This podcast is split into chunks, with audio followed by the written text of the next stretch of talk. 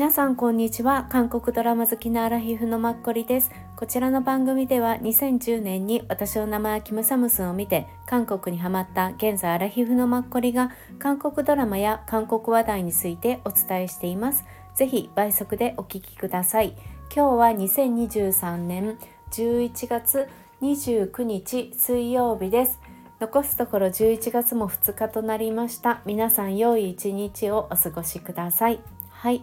では今回は先日から始まった韓国 MBC 放送の「刺激ファンタジー現代ドラマ」「熱女パクシー契約結婚伝」「夜にょパクシー契約キョロンディョン」について概要とかんあの簡単にキャストの話をしたいと思います。はい、では、えーと、先に概要をお伝えしてキャストをお伝えして自分の感想をちょっとお伝えさせてください。うん、えっとですねその前に突然これを喋ろうと思ったのは全然喋る気なかったんですけど1話を見ていてうんなかなか面白そうって思って2話まで今放送されていてさっきご飯食べながらあご飯過ぎてから2話を見たら一番最後でね珍しく私がラブコメですごいキュンとしたんですよね。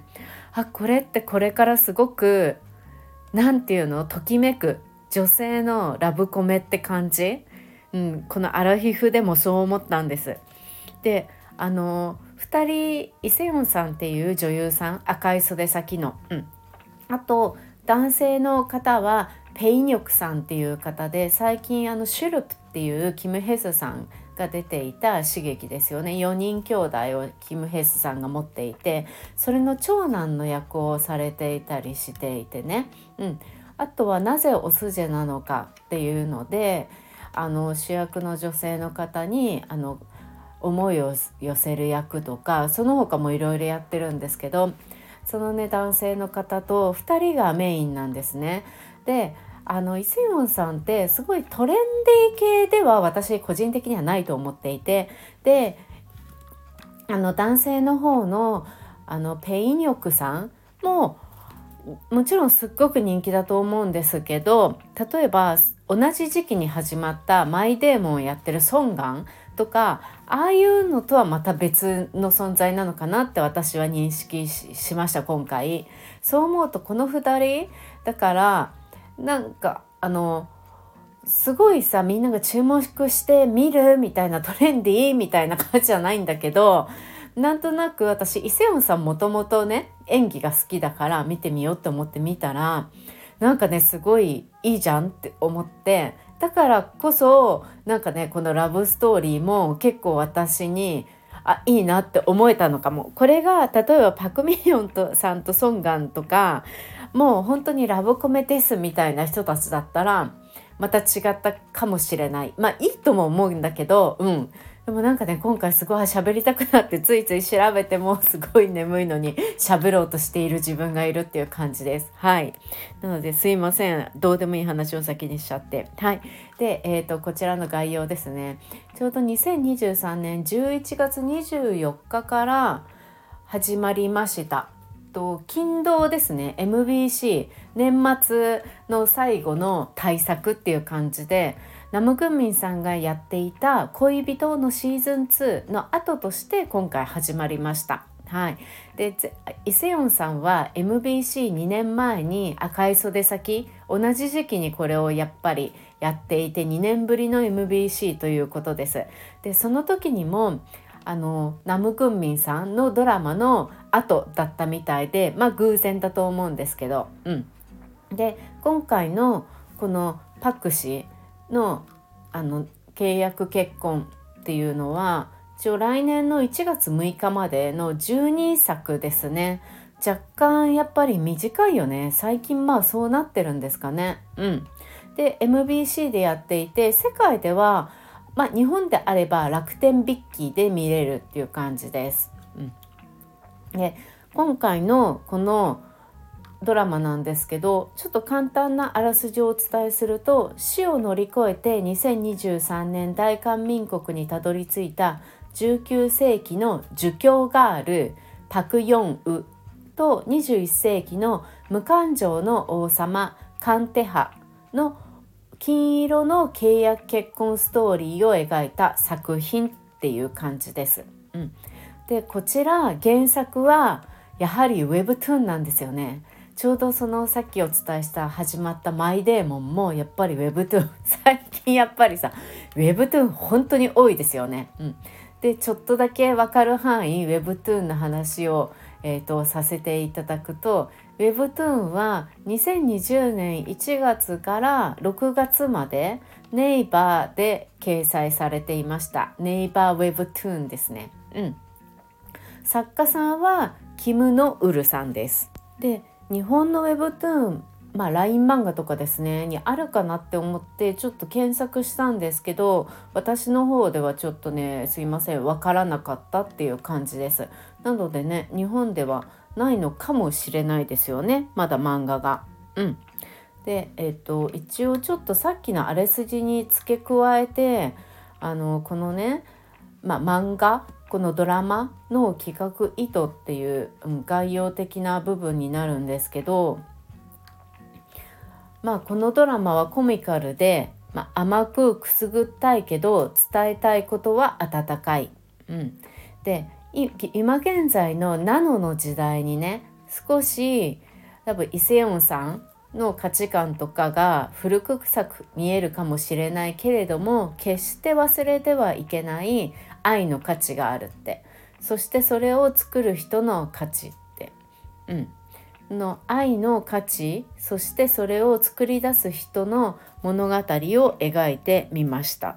っていうことです。うん、でこのまあ愛の価値っていうそれを作り出す人っていう意味なんですけど、まあ、私1話と2話を見たんですがあの、まあ、Webtoon なのでね、うん、ファンタジーなんですね。さっきあらすじでお伝えした、まあ、2023年に飛んできたっていう感じなんですけど死を乗り越えて。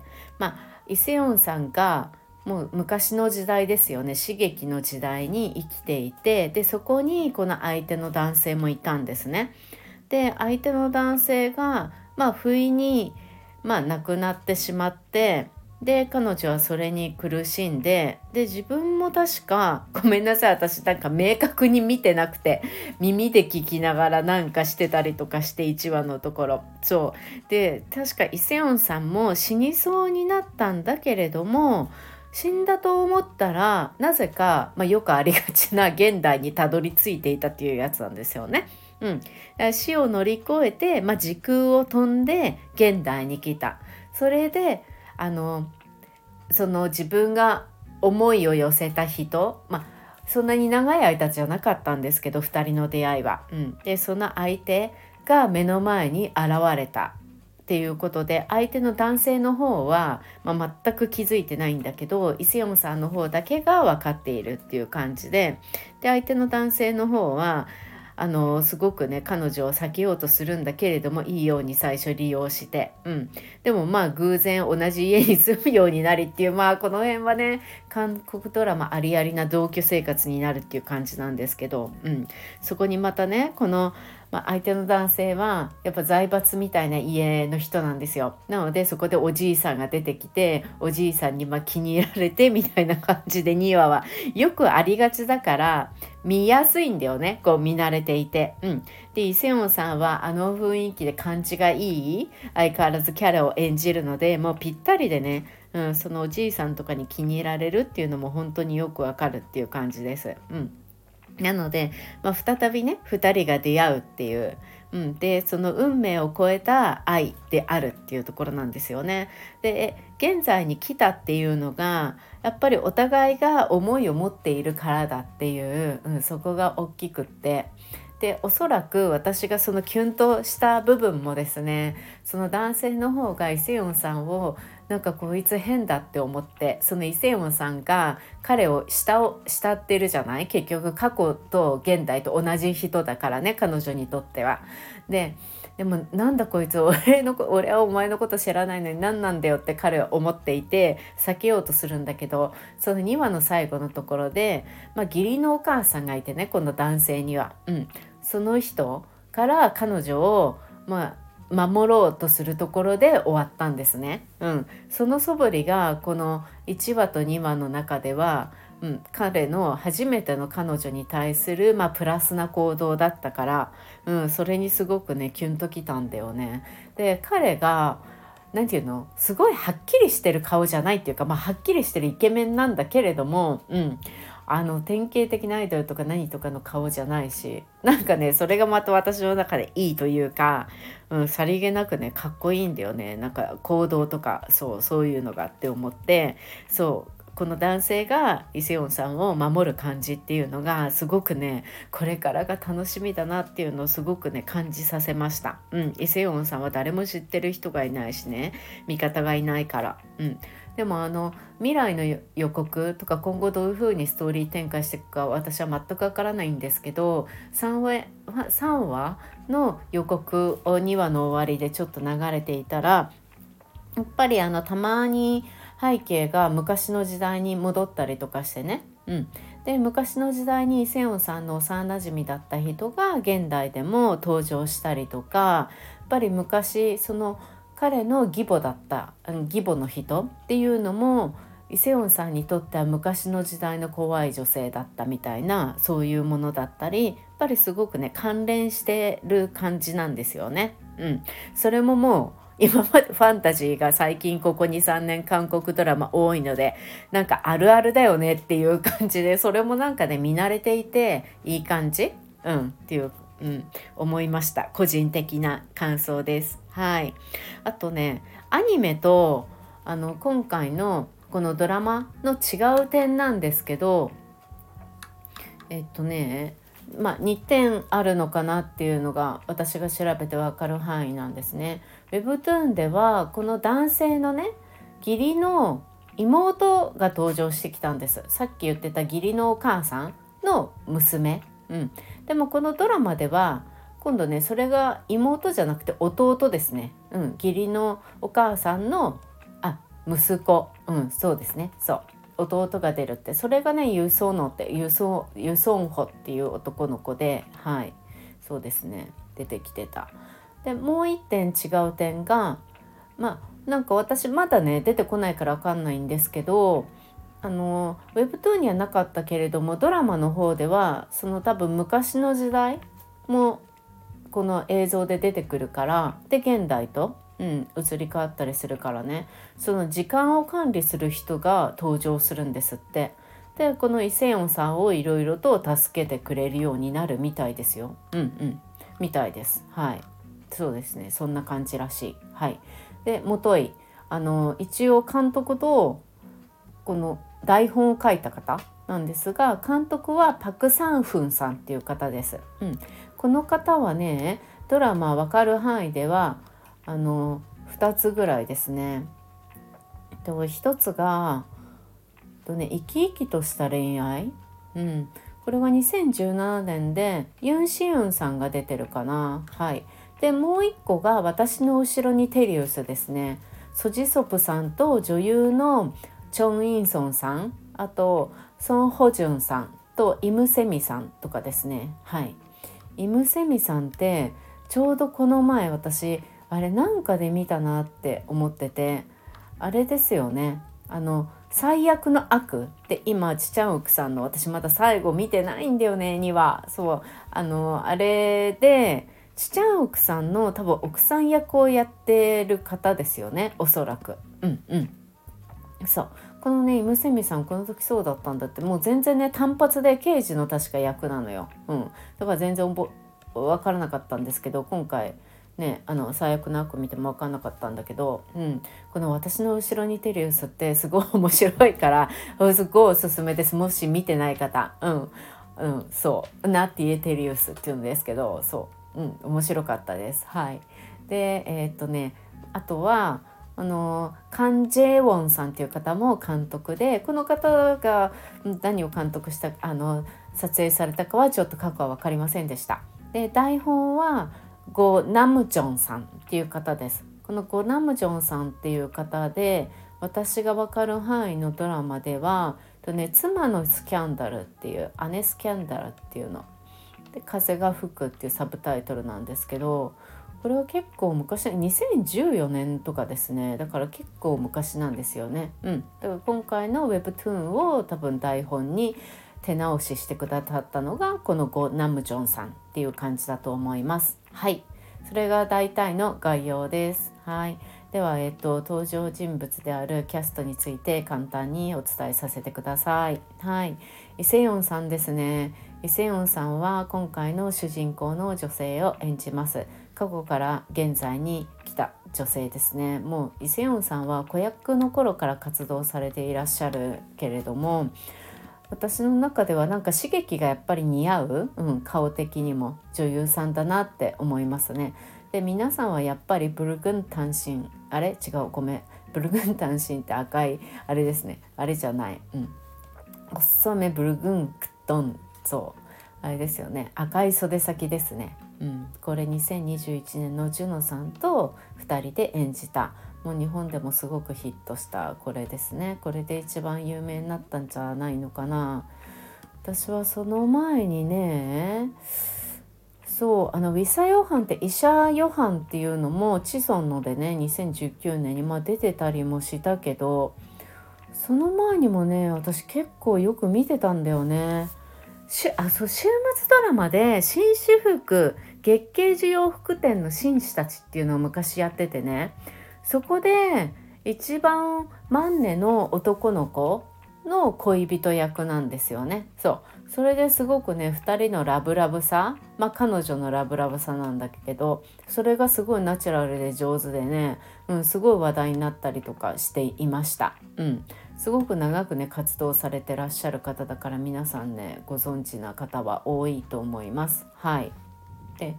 えっとちょっとね余談っていうかで今回のイセヨンさんの子役の頃の演技をしてくださったのがねイソルアさんっていう子でで彼女この赤い袖先の時にも子役をやったんですってイ・セヨンさんの。それもなかなかすごいですよね。はい。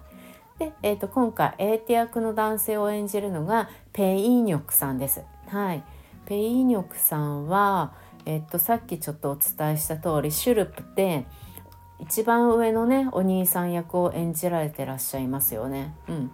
彼はね確か亡くなっちゃいましたよね。そう。180センチです。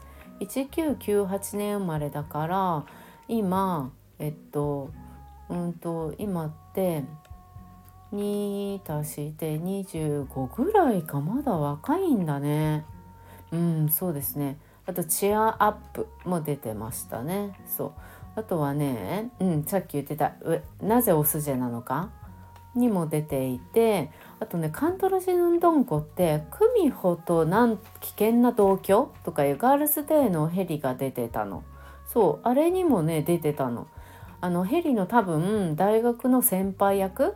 うん女ったらしの先輩役。全然覚えてないけど出てたんだなとか思いました、うん、あと「あなたを愛するスパイ」っていうユインナさんが出てるのがあったんですけどあと神話のエリックと一緒に。はい。うんそんな感じ。うんそうですね。私にとってはあんまり今まで注目してなかったからそう普通に出ててかっこいいシュルプとかでもね、うん、今回ちょっとね魅力を味わいたいと思っております。うん、であとねイ・セヨンさんの多分幼なじみっていうので出てくる女性がジュ・ヒョンニョンさんっていう方ですね。うん、でジュ・ヒョンニョンさんはなんとすごいよ。あのえーと、変な弁護士ウヨンウイサンピョンのさウヨンウ。であれですよ。どんぐらみですよ。びっくりじゃない？パクンビンさんが、まあ、ずっと親しくしてる親友の彼女ですよね。うん。びっくりした。えこの方この方ってね見るたびにね全然違うの。その後私が何で見たかっていうとあの芸能人のマネージャー。うん。これって日本語では何て訳されてるかちょっと分かんないんですけどあのイソジンさんが主役をやってて去年2022年の11月12月でもあの日本でもちゃんとあれですよね。どっかのネットフリックスみたいなそういうので放送されていて。あの毎回毎回登場してくる芸能人が違くってすごく人気でしたよね。この番組自体。私もすごい面白かった。イソジンさんすごい。私の中でこれが一番あんまり見たことないけどすごい良かった。うん。そのイソジンさんの娘役ですよ。びっくりした。あの時にもえこれってどんぐらみなのってこの方ってどんぐらみなのって思ったけど今回もすごいまた「へえ」とか思って 全然っていうかこれから出てくるから私あんままだ見てないんですけどね。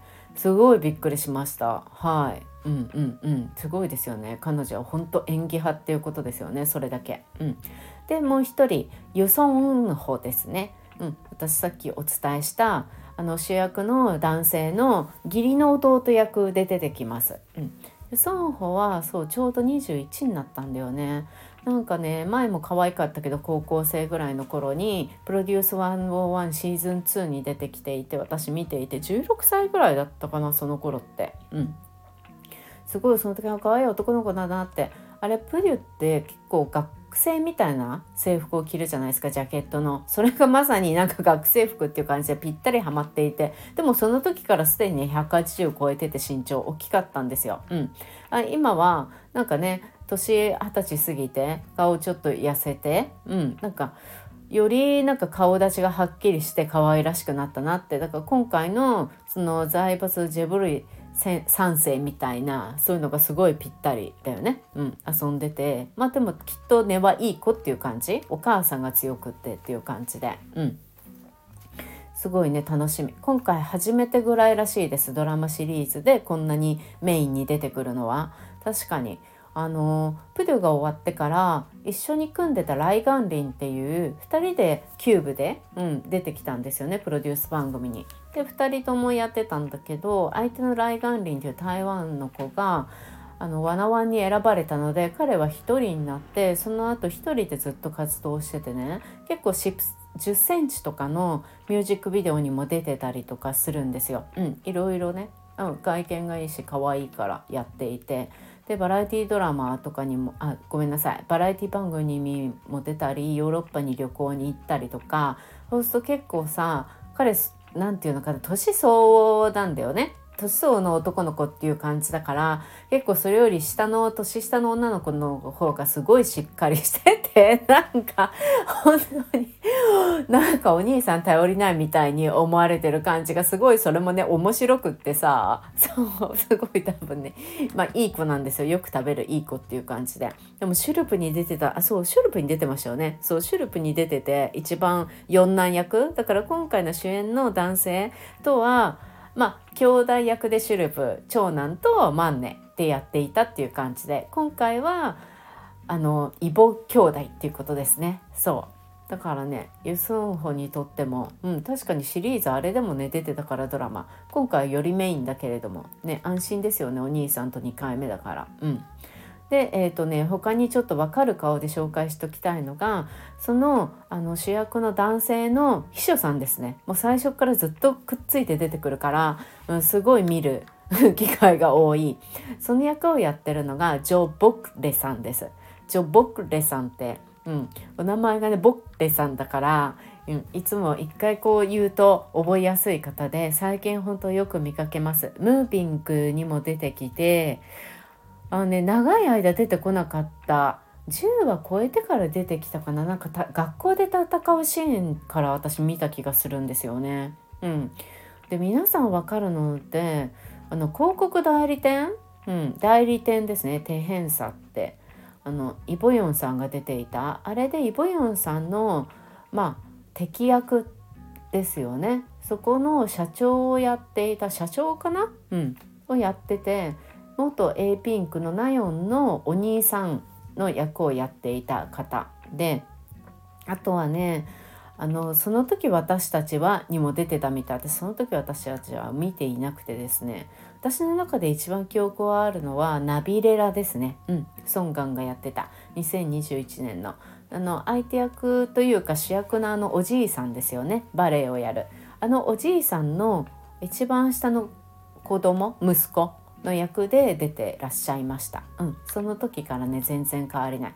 今回はなんかそのね前の時が結構あの手偏差でまあ、えばってる役だったから今回はすごくね秘書さんだからすごい使えてるっていう感じで一生懸命な感じで新しい側面が見れるっていう感じです。はい、であのこの彼主役の彼を可愛がっている現代の時代でね、うん、おじいさん役、まあ、財閥のおじいさんですよね。はい、であのさっき言ってた彼には義理のお母さんがいてその義理のお母さんの子供がユソンホ、うん、なので一応ユソンホもこのおじいさんの、まあ、義理の孫になるっていうことなんですけどなのでその義理のねお母さんがその財閥を取られまいとこの主人公の彼に対しても牽制してくるんですよね。そう。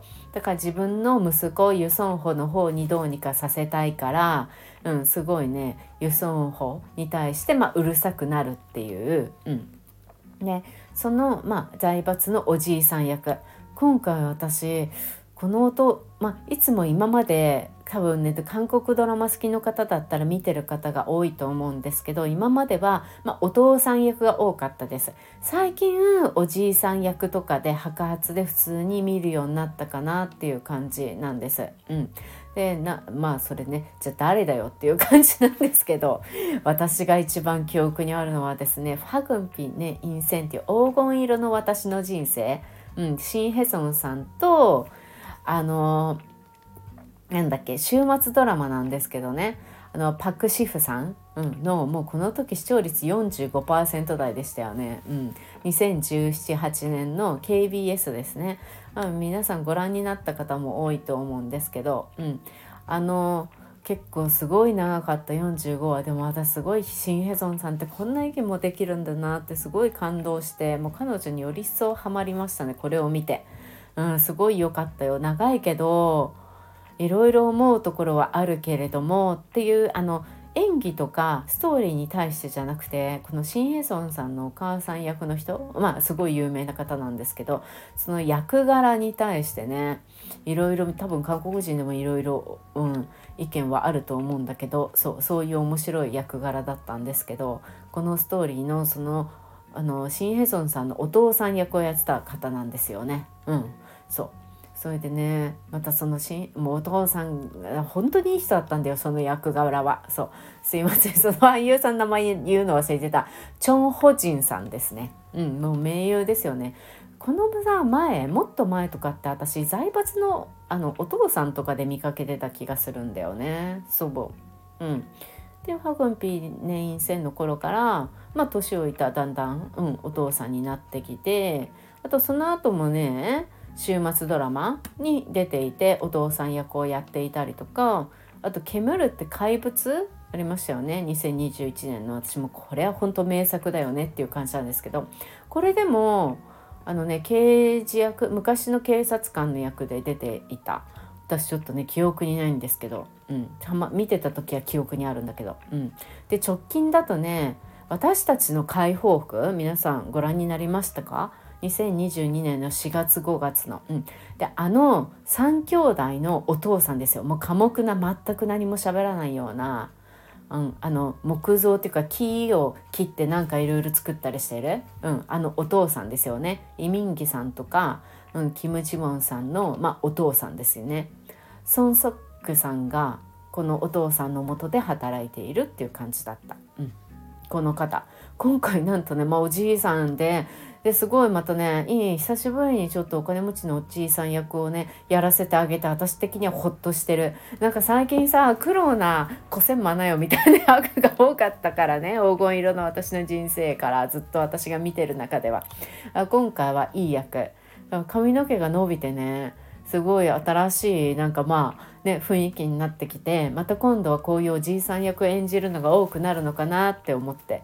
うん、このかなり私にとっては目上の方ですけどこの方のなんか俳優歴も、うん、見てる自分が面白いって思ったりします。はいでえっとそのね最後にジンギョンさんが出ます。ジンギョンさんって名前がね覚えやすいから、うん、皆さんジンギョンさんって名前覚えておいてください。どっかで絶対見たことがある顔です。でもね出続けてるから韓国ドラマ。うんジンギョンさんは今回このイボイボですねこの代表の男主役の男性の義理のお母さんであり、うん、あの自分ユソンホの実のお母さんでありっていう感じ。えっとね月水金火木土でパク・ミヨンさんのえっと執事執事っていうの？ああいう教えてくれた教育係をやっていて何気に本当はパク・ミニョンさんのお母さんであったっていうのとかあとクイーンメーカー、うん、でも、えっと、政治家の役をやっていたりもう何といっても何万ドクターキムサブでは府長さんとかですよね、うん、看護婦の。もうずっとやってるし、えっと、この前のあの個人あの嘘ですよね、うん、あれもファン・ミニョンが出てた、うん、あれでもえっと確かこの相手役女の子のお母さん役をやってたよね。キム・ソヒョンさんの。うん。あとはねもうねほんとありとあらゆるものああとそうだ。月経需要服店の紳士たち。あれでもそうだ。出てきてたんだよちょっと。あのおしゃれな海外に住んでる女性の役で確かたまあ違う。ごめんなさい。週末ドラマ違うのだわ。あのゆいガールズデーじゃなくて元アフタースクールのゆいが出てた世界で一番違うたった一人の私の娘か。うん。刑務所に入ったお父さんが出てきてその娘ゆいでパン屋さんをやるみたいな確かそんな感じでそのお父さんと最後恋愛をするちょっとね海外の香りがする。でお金があってあの孤児院とかに寄付しているいいマダムのねうん、女性の役で出てきたりもしてました。うん、プラスそうですよ。あとイサガンピョのさウヨンウ。変な弁護士ウヨンウのウヨンウのお母さん役、うん、弁護士さんでもありましたよね。うん、とか本当にさ もうありとあらゆるいろんなのに出てるから。うん、あとなんか確かあメランコリア。うん、イ・ドヒョンさんが出てたんですけど私イ・ドヒョン好きだから。イ・ドヒョンが高校生役だったんだけどね。この高校がまあちょっと変な高校だったわけよ。でその高校を司ってた理事みたいなのがこのジン・ギョンさんだったんですよね。もうイ・ドヒョンとイ・ドヒョンをまあ、教育する数学の先生数学を愛してる女性の先生がいて、まあ、その人たちをね厄介者にするみたいな変なそんな感じでしたよはいっていうジンギョンさんもうジンギョンさん本当に有名だからさねあもう顔もスラッとしてスキッとしてるしシャキッとしてるしいつもね髪型も変わらないですよねボブのちょっと長いかどうかみたいな感じはいそんな感じの、はい、キャストです。はい。で、あの、私自身の感想はさっきからずっとお伝えしてるので、以上となります。うん。もうなんかね、やっぱりこういういかにもトレンディーじゃありませんみたいなののラブストーリーっていいなって。でイセヨンさんの演技がやっぱりそうとっても上手なのでとてもいいです。昔からこっちに来ちゃったあの何て言うの生まれ変わってもよろしくっていうのはやっぱ現代的ですよね。トレンディー的。うん。であのあのシン・ヘソンさんはまあし刺激の時代もあったよね。でもあの人はいっぱい生まれ変わってるからさいろんな役でさで今回はやっぱり昔の時代からみたいなだからアシドリアに若干似てるっていうあのちょっと前にやってた日本では多分まだ放送してないのかな。私も1話だけ見て終わってるんですけど結婚作詞離婚作曲の方の最新作なんですけどね。それも昔の時代からこっちにワープしてきちゃうみたいな。で今回もそうなのあの時もねなんか豪邸の池に来ちゃうんですよ。豪邸の家のね池に、うん、ワープしちゃって。今回イセヨンさんも確かホテルのプールかな、うん、そこになんかねワープしてきちゃったり。やっぱり水っていうのがそうなのかもね。前さシン・ヘソンさんが出てた「鉄腕王号」だっけ？皇后だっけ？あれも確かなんか川とかそんなね池とかでしたよね。やっぱり水っていうのが一つキーワードなのかもしれないですよね。違う異次元とのあの時代を挟んだ、うん、ワープするっていうのもうん。なのですごくね今回のこれははい。これからがとっても楽しみです。うん、12話。きっと盛り上がると思う、うん、赤い袖先も良かったと思うんだけどああいうもともとねイさんみたいなみんなが知ってる、まあ、大層なあれじゃなくて、うん、あの多分 Webtoon よりも今回のドラマの方がなんとなく個人的には盛り上がるんじゃないかなって勝手に想像してます。はい。これからちょっとこれを私うん、MBC で王道だけれども、うん、すごくいいと思うから、はい、楽しみにしてます。ちなみにここのねあのま制作はあのチョロクベンミディオチョロクベンミディオっていうところかな。制作会社企画会社。であと MBC のテレビですね。うんそんな感じです。はい。今日もお聴きくださってありがとうございました。はい。皆さん明日えっとごめんなさい。明日じゃない。今日ですね。はい。11月29日水曜日。友引きです。皆さんにとって良い一日となることを願っております。今日もありがとうございました。